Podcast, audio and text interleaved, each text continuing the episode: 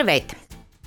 Онзи ден минах покрай една градинка. Тя е една такава малка градинка, стои си сама, запусната. Обаче в този ден, в центъра на тази малка градинка, едно момче или мъж, не знам, зависи от гледната точка, си скачаше на въже. Да, седи в центъра на градинката и си скача на въже. И изобщо не му пука, че другите минават покрай него и го зяпат. И аз се спрях и го позяпах. Но, може би, за разлика от а, голяма част от другите, аз го гледах и тайничко му завищах. Така ми се доскача на въже.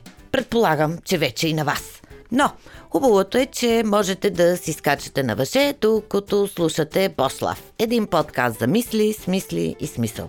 Надявам се, че Ева няма да подскача докато монтира този епизод, а ще започне да подскача чак след като го пусне онлайн. А аз аз ще започна да подскачам отново след като свърши епизода, който с голям кеф записвам отново в новия радиотелевизионен център на моя нов български университет. И така, някой някога е казал, че скачането на въже е детско занимание. Само, че жестоко се е объркал. Скачането на въже е супер занимание за хора от всички възрасти. Казват пак някои хора, че играта е губене на време – че играят само децата, а ние възрастните, ама аз не знам, що казах ние възрастните, след като аз не смятам, че съм възрастна, трябва да се занимаваме с сериозни неща. Не само да си играем. И така, аз обаче искам и да играя. И ще ви предизвикам да поиграем на една любима от моето детство игра камък, ножица, хартия. Ще кажа едно, две, три и вие ще покажете. Аз няма да го видя, а вие ще разберете какво съм показала аз и кой печели в края на този епизод. И така, камък, ножица, хартия, едно, две, три. Запомнете какво показахте, за да видим кой бие в края на епизода. Но да се върна на онзи или онези, които са казали, че възрастните не трябва да играят. И с този или с тези някои аз имам сериозен проблем, защото те са в тотална грешка и аз не знам кои са, за да им го кажа. Защото играта е за всеки, без значение колко години е прекарал този всеки до сега на тази моя любима земя. Аз много обичам да си играя.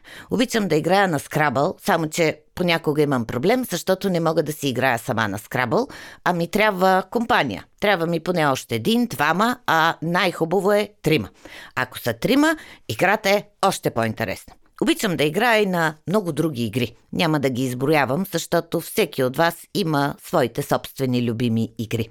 Но ще си поговорим за онзи или онези, които смятат, че играта е детско занимание и губене на време. Много грешите, господа и дами. Играта е важна, за да можем да вървим напред. Играта ни позволява да учим, да експериментираме, да бъдем някой друг, поне за малко, да грешим, да печелим, да падаме, да ставаме, без толкова много да ни боли. И не на последно място, учи ни да играем по правила. Затова и всички активности, които са свързани с усилието да върнем способността да мислят на възрастните, се наричат игри. Казват, че играта е контролирана форма на свобода. А няма да е пресилено, ако кажем, че ние всички обичаме свободата. Играта е забавна, смешна, споделено преживяване – но и за разлика от живота, играта има ясни правила, бърза обратна връзка и много конкретна цел. Така че в края всички, освен победителя, да си знаят, че изразът не се сърди човече е за тях. И понеже още ме държи настроението от шоколада от предния епизод, ще ви кажа, че пак едни хора казват, че игрите много приличат на шоколад. Вземат особено място в нашата култура. Всеки е играл игри в живота си, както и предполагам, че всеки е ял шоколад. Но за игрите не говорим така, както говорим, например, за филмите и книгите. Но игрите и шоколада си приличат по това, че ги приемаме едновременно с удоволствие и леко чувство за вина. И нерядко ги консумираме тайно. Или не много тайно, аз поне не консумирам нито шоколада с чувство за вина, нито играя тайно с чувство за вина. Защото знам, че играта е важна част от живота на всеки един от нас. И също така знам, че играта не е загуба на време. Когато играя любимата си игра, аз мисля.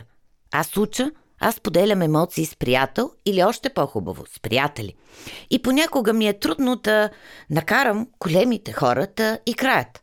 Но когато това се случи, те супер се забавляват. И няма да крия, че тайничко много се радвам на това движение за възраждане на офлайн игрите. Тези, които събират физически хората на едно място, за да играят заедно. И минавайки покрай някой такъв клуб за игри, винаги се спирам да погледам през прозореца. Хубаво е, когато хората играят заедно. Усещат се страхотно позитивни вибрации. И аз лично усещам как хората се обединяват и потъват заедно в играта. Хубаво е да си признаем, че игрите ни помагат да се възползваме от положителните емоции, като любопитство, оптимизъм, креативност или творческо мислене. Наслаждаваме им се заради самата наслада. И още по-хубаво е, че тези позитивни емоции остават с нас часове след като сме свършили да играем. Освен ако някой не бие резултата ви, разбира се но може и да не научите, така че да задържите по-задълго тази приятна емоция. Игрите ни обединяват, а конкуренцията поражда адреналин. Когато победите, за целта обаче е хубаво да не играете с мен на любимата ми игра, има много по-голяма вероятност да си поставите или ние да си поставим след това в реалния живот много по-амбициозна цел – по принцип, игрите могат да отключат нашите суперсили. А кой не иска да отключи суперсилите си? И си мисля, че си струва да опитаме. Дори и да не се отключат суперсилите ни, със сигурност ще сме се позабавлявали и ще сме си прекарали добре. Преди време се опитах да водя една рубрика в блога си «Фитнес за ума». После умът ми се насочи към други територии, но сега се връщам, защото пак някой е казал, ама този път съм съгласна с него и няма да го търся, че играта за ума е като йогата за тялото. Добре, знам, че йогата е и за ума, но за целите на този епизод, това, че е за а, ума, на мен ми върши а, много добра работа. Та, тези думи могат да свършат чудеса, защото казват, че играта може дори да е по-подходяща за някои хора, особено хора, които смятат себе си за не много гъвкави. Иначе казано, за тези, които смятат, че не могат да мислят креативно. Аз знам, че няма такива хора, защото всеки може да се научи да бъде по-креативен. Но играта върши много по-добра работа от думите, когато трябва да накараме един човек да направи нещо, което смята, че е нетипично за него. Всеки път, когато седнем да играем, ние оставяме опасенията си от реалния живот и се отпускаме и сме много повече себе си. Хубаво би било, надявам се искрено, да се умеем да пренесем тази способност и към някои области в живота ни. Също така казват изследователи, че напрежението и свръхамбицията за победа не са добри спътници нито в играта, нито в истинския живот. И сега нещо много важно, супер важно, хипер важно, защото според материал в Huffington Post играенето на игри може да забави стареенето. Да, и сега, представете си как вместо всички скъпи мазила срещу бръчки, просто започнем да играем повече. Ще е забавно, обаче Възрастните все нямаме време да играем, защото това е губене на време. И за да сте сигурни, че не съм изтрещяла, както и че все пак мога да чета с разбиране на английски, ще ви кажа, че играта няма нищо общо с пръчките. Само, че два часа мисловни игри на седмица забавят стареенето на мозък, което се случва със всеки човек с напредването на възрастта. А когато забавим стареенето на мозъка, ние и физически изглеждаме по-млади. Аз това си го знам, но не като игра, а като натоварване на мозъка с неща, които са нови за него. И той мозъка трябва да работи. Казват, че със сигурност устаряваме, когато спрем да пробваме нови неща и когато спрем да искаме да учим. А сега ще добавя и когато спрем да играем. И така, играта.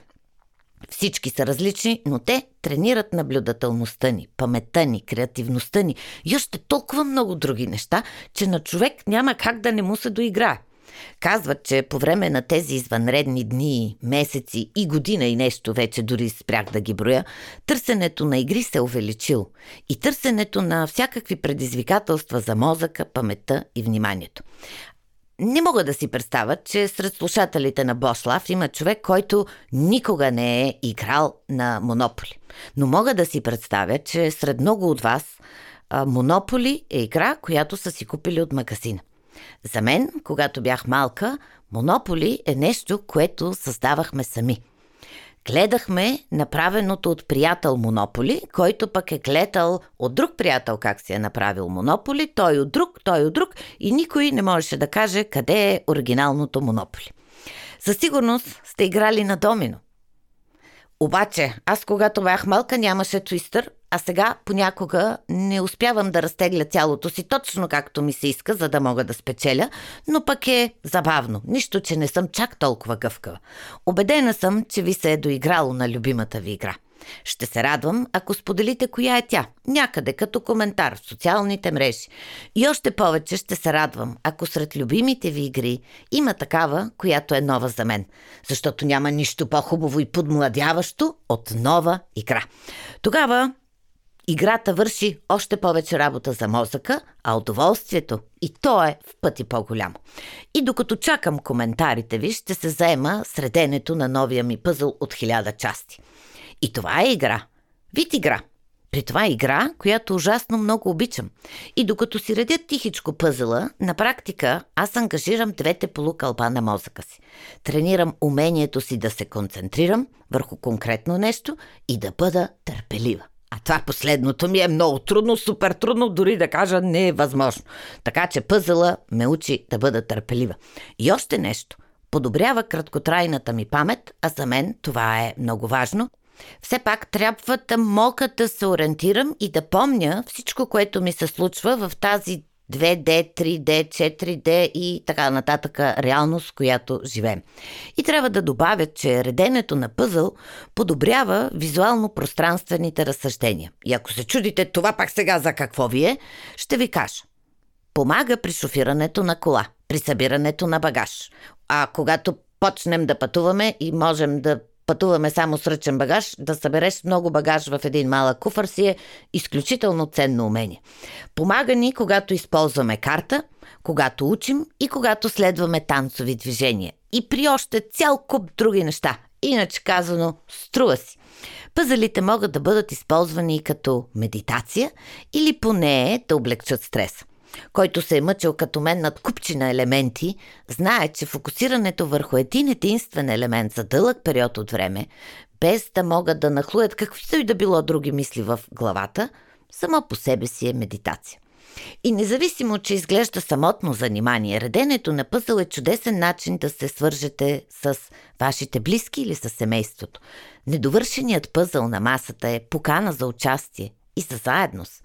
Това е тактика, която много родители хитричко използват към тинейджерите, за да могат да започнат разговор, когато работят за постигането на обща цел. Иначе казано, играйте, губете си времето в игри, позволявайте си да бягате от реалността, защото няма нищо по-свързващо от играта. И няма по-голямо признание в любов от искаш ли да поиграем заедно.